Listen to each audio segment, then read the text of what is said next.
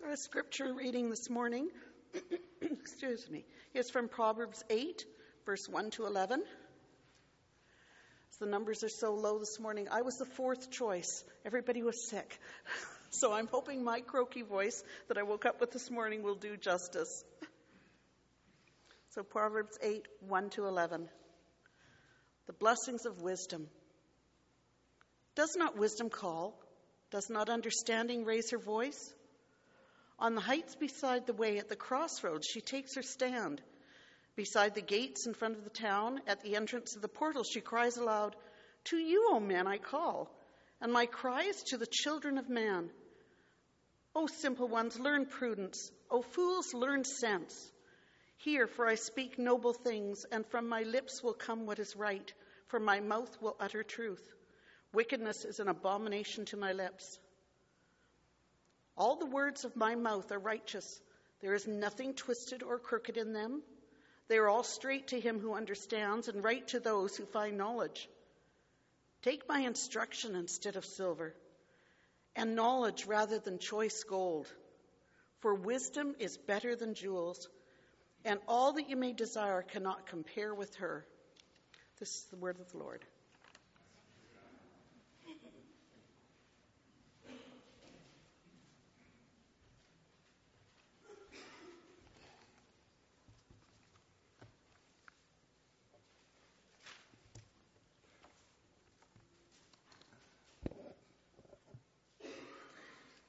So, at this time of year, eh, we're nearing the end of the year. Um, we often look forward to the next year. Uh, so, I'm going to pose a question, which is what do you want in the next year? We look at that question, and people will set New Year's resolutions. We will uh, make put put in uh, into our minds goals, dreams, aspirations for the coming year. Those, those uh, resolutions, they can be anything from exercising more, eating better, maybe to get a job or to get a promotion or to retire. It could be to save enough money for a down payment, a new car, many different things. Those lists are probably as diverse as the people in this room. Everyone has different goals, different things that they want for the new year. So the next question then is what do you need in the next year? And again, we likely have very diverse understandings um, of what we need in the next year. One thing that I will tell you and I will proclaim that each and every one of us in this room, myself included, there is one thing that we do need in the next year. We need to grow in wisdom. That is one thing that is every one of us, we need it. It's not a diverse thing like the lists of our wants. We need to grow in wisdom. So, how do we do that? First of all, we need to understand what wisdom is. If you were to go to a dictionary, the first thing that you would see beside the word wisdom in a dictionary is the quality or state of being wise. Well, it's not that helpful. So I will uh, try to expand on that a bit. What does it then mean to be wise? If wisdom is the state of being wise, what does it mean to be wise? To understand what it means to be wise, we need to realize that wisdom and knowledge are not equal synonyms. To be knowledgeable is not to be wise. In order to be wise, you must have knowledge. But having knowledge does not automatically make you wise.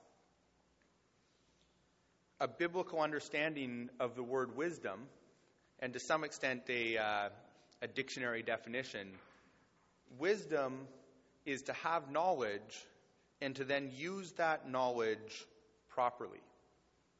Wisdom is superior to knowledge. Wisdom is to take the knowledge, the insight, the understanding that we have, and to use it rightly and justy, justly to properly apply our knowledge. That is what it means to be wise. Further to that, we can look to the, the Bible for a definition of wisdom. And in the next chapter of Proverbs, in Proverbs chapter 9, we get uh, a definition of where wisdom comes from. Proverbs chapter 9, verse 10 says, The fear of the Lord is the beginning of wisdom, and the knowledge of the Holy One is insight. Wisdom comes from our relationship with God. That's what where wisdom stems from. Having a right relationship with God gives us wisdom. So now, with a basic understanding of the word, of what it means to be wise, to have wisdom, and I say basic because it's far more complex than what I've just described. We will get a better understanding as we go along. But with that basic understanding, we can really get into the passage that Norma read for us this morning. And in this passage, we see wisdom portrayed as a woman. The author of Proverbs personifies wisdom. He gives wisdom a voice, he gives wisdom a character. This character of Lady Wisdom is prominent throughout the book of Proverbs. The book of Proverbs, oftentimes when we think of the book of Proverbs, we think of one or two line sayings. And we think that's what the majority of the book is. Um, and a big chunk of the book is that. But that only comes after, that starts in chapter 10. The first eight chapters of the book of Proverbs are a description of wisdom as a person. They are instruction on how to better interpret those one or two line sayings. And prominent throughout those first nine chapters is the character of Lady Wisdom. She's not the only character in this, though. We also see woman folly. There's these two women who are calling for the attention of the young man, the original, the original intended audience of the book of Proverbs. Proverbs was written by Solomon to a son, a father to son, saying, You will be called Lady Wisdom and Woman Folly. They will call out to you. You must make the wise choice. You must listen and follow the one that is correct. It's simple to see, given the names, wisdom or folly. The correct choice is wisdom. But that is not always the easy choice. Uh, Lady Folly, Woman Folly, Lady Folly, this deceptive one, is cunning. Uh, in chapter 7, immediately before the passage that Norma read for us, we get a description of Woman Folly sort of hiding in the shadows of her doorposts. And she waits for people to walk by, and then she uses sweet and seductive language to lure them in.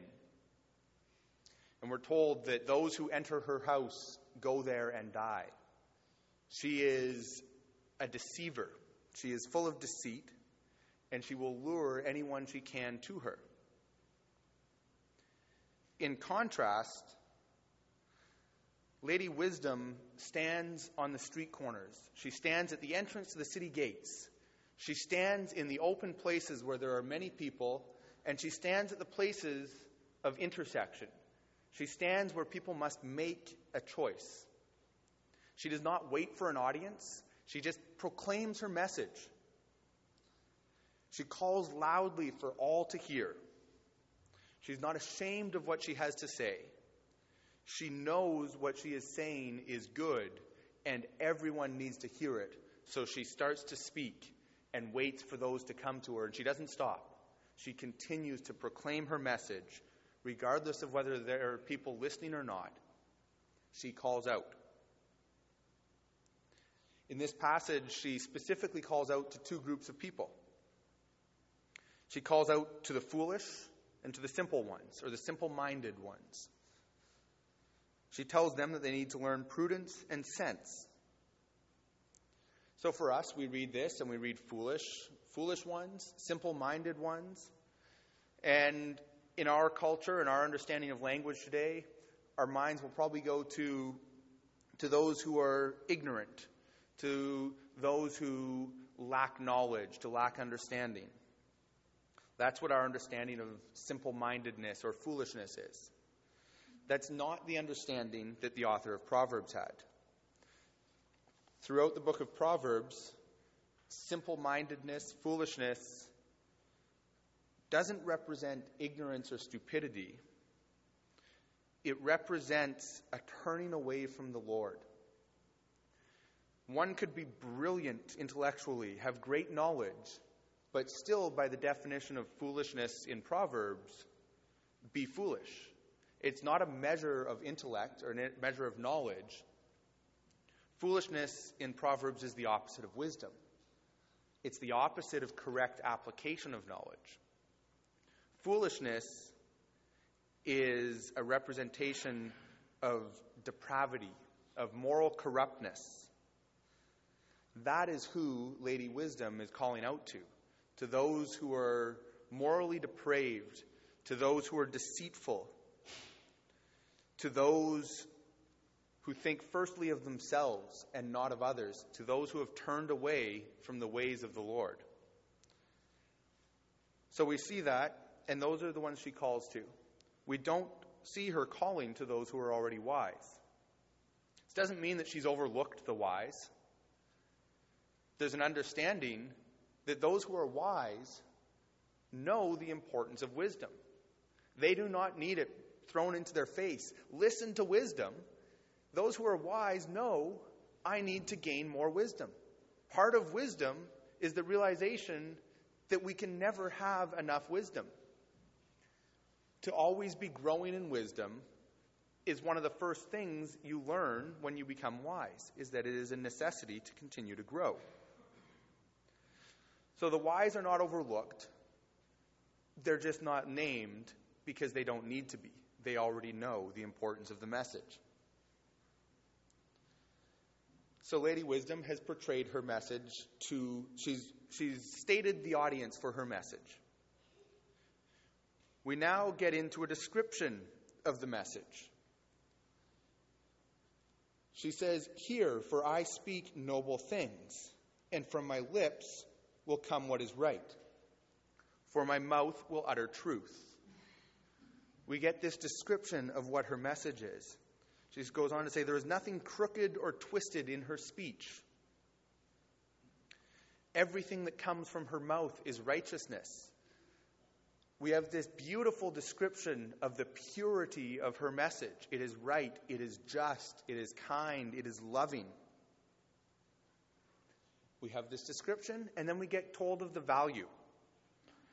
After the description, she says, Take my instruction instead of silver Knowledge is greater than choice gold. Goes so far to say, all that you desire cannot compare with her. Her knowledge, her message, is so far beyond anything that we can put value to.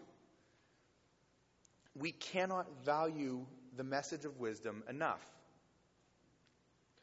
So we've been given the description of the message, we've been given the value of the message.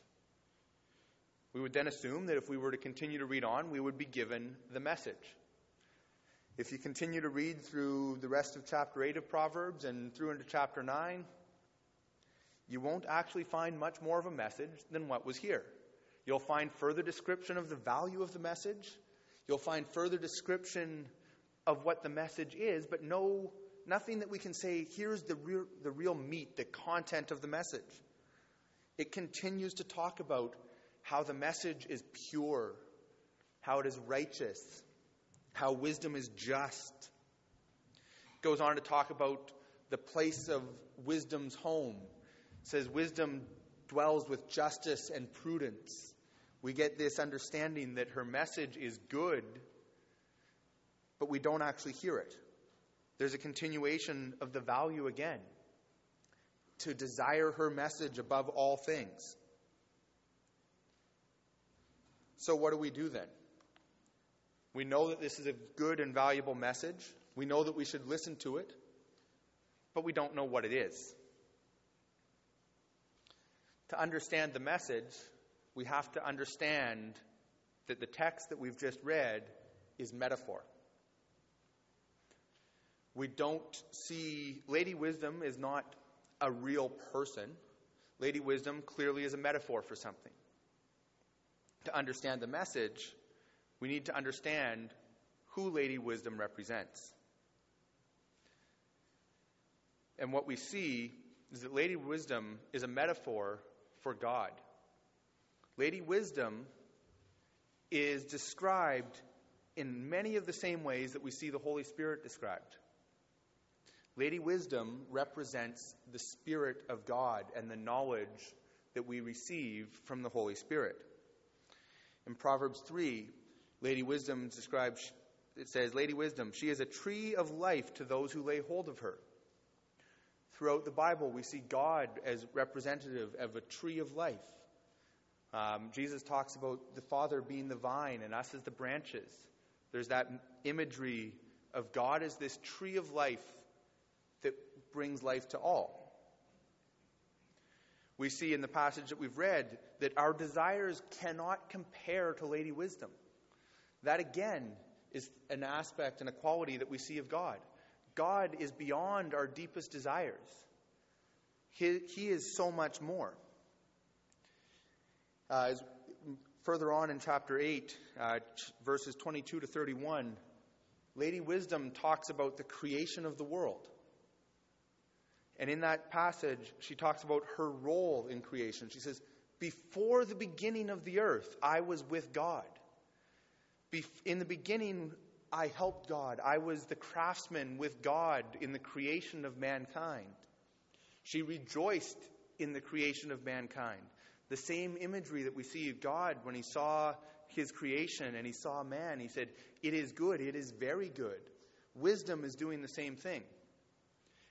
We understand when we read this that there's this a metaphor. Wisdom is representing the Spirit of God. That makes it a little bit easier to understand the message. When we understand the message that God has for us, and now with the as we look back on this through Christ, we have the the personification in a literal sense of wisdom and of love. We can see that message.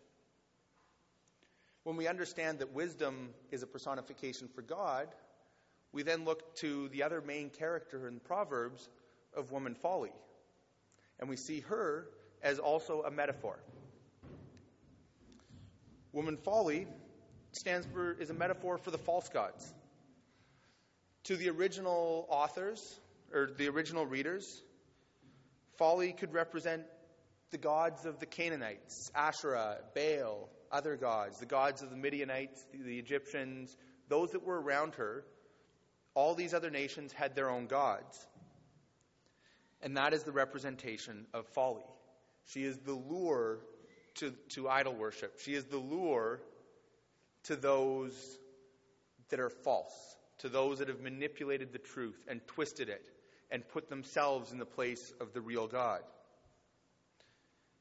To us today, we don't have those literal, in that sense, gods of other nations that we are tempted by. But that doesn't mean that we don't have our own false gods. We have created our own false gods. We can oftentimes place money or financial stability above God. We make that our God. We worship those things. We don't do it consciously, but oftentimes we do it by the way we live our, live our lives. We can make the appearance of having everything together our false God. We want to make sure that everyone thinks that our lives are together. We've got it together. My family's doing the right things. We've got things together. No one has it together. Not a single one of us in this room has things fully together.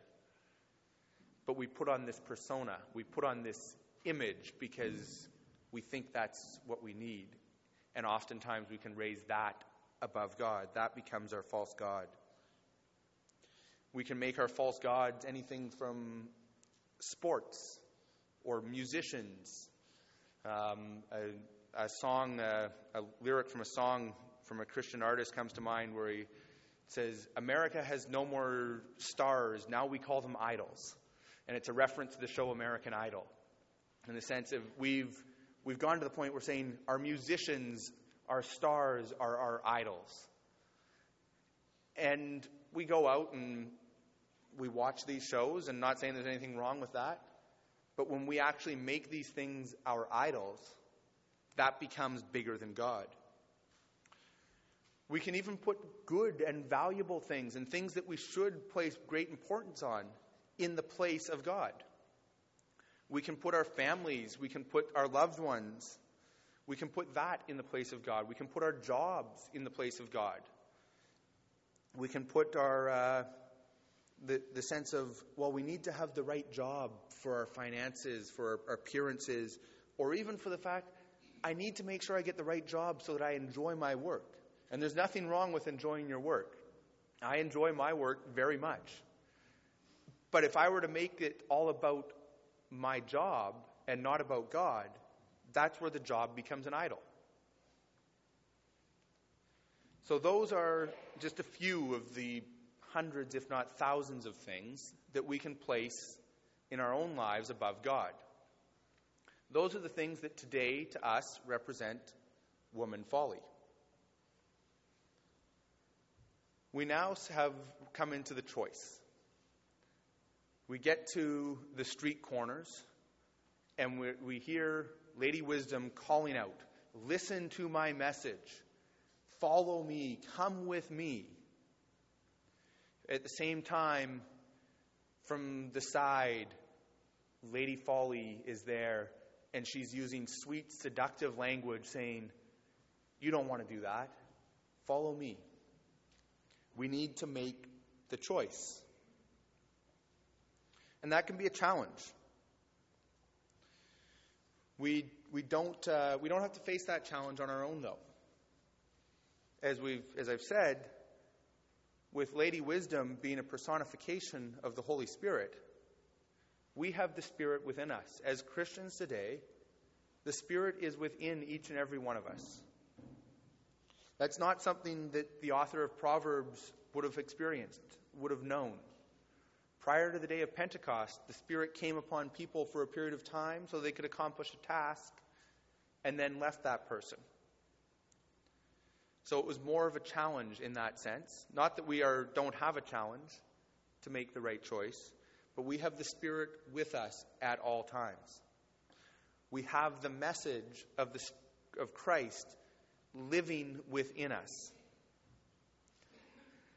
We face daily challenges, but we know that God has faced those same challenges. We've just celebrated the birth of Christ. We've celebrated God with us. We've celebrated that God became human. God went through the exact same challenges that we did. He knows what it means to be tempted between wisdom and folly.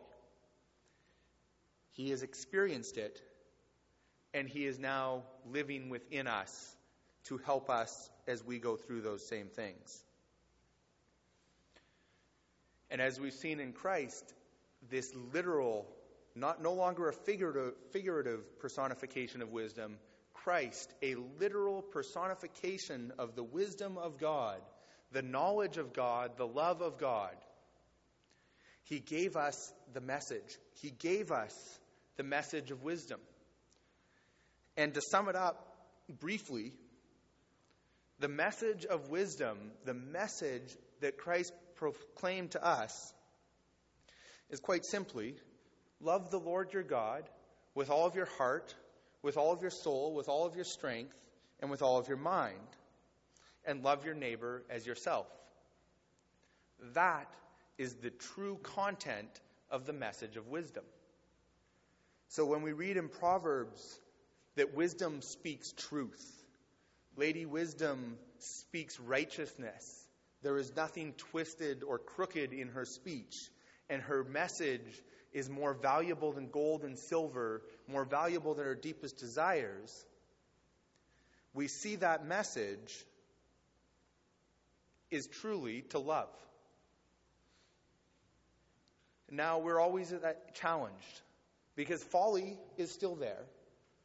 The character of woman folly is still in our lives every day. And folly is still deceptive. Woman folly still uses sweet, seductive language to get us to turn away from love. There is a manipulation in that, and it can folly can make us think that something is loving even though it's not. There's a twisted, twisted perversion of the truth in folly. It takes something good and it twists it. That's why I love this in chapter 8, the description of wisdom, when wisdom says, There is nothing twisted or crooked in my speech. That's all that folly does. Evilness, folly, foolishness, a turning away from the Lord, there's no creativity in that. The creativity comes from God, and folly takes that and twists it. It perverts it. It makes it crooked. And that is not the way of truth. That is not the way of wisdom. It can take something that looks good and twist it so it still looks good unless you look to the depth of it and you see, no, it needs to be straight. We look at the straight and true words of wisdom, the straight and true words of Christ, to love God with everything in our being and to love our neighbors as ourselves. We see that and we then know when we're faced with that choice of what do I do? I'm standing at the crossroads. Do I go straight or left or right? We choose the path of love. We choose the path that loves others and loves God, regardless of how challenging it may be for us. We need to choose the path of love. So that brings us back to the questions that we started the sermon with. What do you want in the next year? What do you need in the next year? And I made the statement at the beginning that the one, th- one of the things, not the only thing, but one of the things that I guarantee we all need is to grow in wisdom. My hope and my prayer for each and every one of you is that that is also one of the things that you want for the next year. I hope that we will be able to see our needs and see our true needs not our perceived needs, and that our wants would align with our needs. We all need to we all need to grow in wisdom and we all should want to grow in wisdom. Now I will make another bold proclamation to all of you. I've made the proclamation that we all need to grow in wisdom. I will make another proclamation, and this one will probably be a bit more bold, but I can honestly say, I truly believe it. And that is a guarantee that if through this next year you grow in wisdom, your year will have been a success. It may not be a success in the eyes of the world, but if you grow in true wisdom, not in the world's perception of wisdom, which is, again, this twisted idea, it takes wisdom, a good thing, and twists it. But if we, each and every one of us, grow in the true wisdom of God, which is simply put, again, love God and love your neighbor as yourself, if we grow in that, our year will be a success. We may face countless difficulties and tragedies in the next year. Our next year, next year may be full of joy. It may be the best year of your life. It may be the worst year of your life. But if you grow in wisdom, it will have been a success.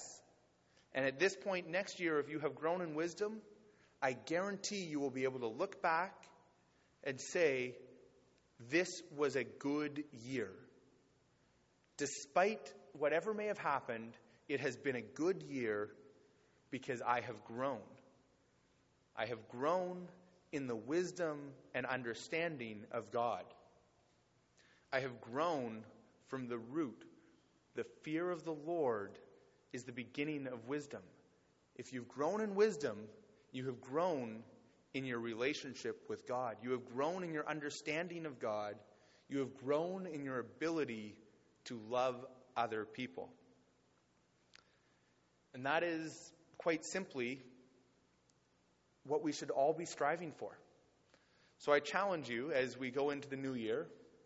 I don't know whether many of you make resolutions, if any of you do, but I challenge you to make one of your resolutions and beyond that, make it more than a resolution because most resolutions don't seem to last more than a week or a couple of days. But to devote yourself to growing in wisdom, growing in your understanding of what it means to be in relationship with God, and growing in your understanding of what it means to love God with every ounce of your being and to love your neighbors as yourself. Let's pray together. Heavenly Father, we thank you that you dwell within us, that your Spirit is poured out freely upon each and every one of us. We thank you that you care for us and that you love us. And we thank you that you have promised that if we lack wisdom, we can ask for it. You've said that you will pour out wisdom abundantly to us. And we thank you for that. Help us to know when we need to ask for wisdom. Help us to know what it means to grow in your wisdom. Help us to know what it means to grow in your love. Let us be a light to those around us. Let us be a help to those around us. Let us be an encouragement to those that we encounter in our daily lives. Let us encourage them to grow in wisdom also. And above all, let us love well. Let us love you and let us love our neighbors, every single person on this earth. Let us show your unconditional love to all of them. We thank you, Lord. In Jesus' name, amen.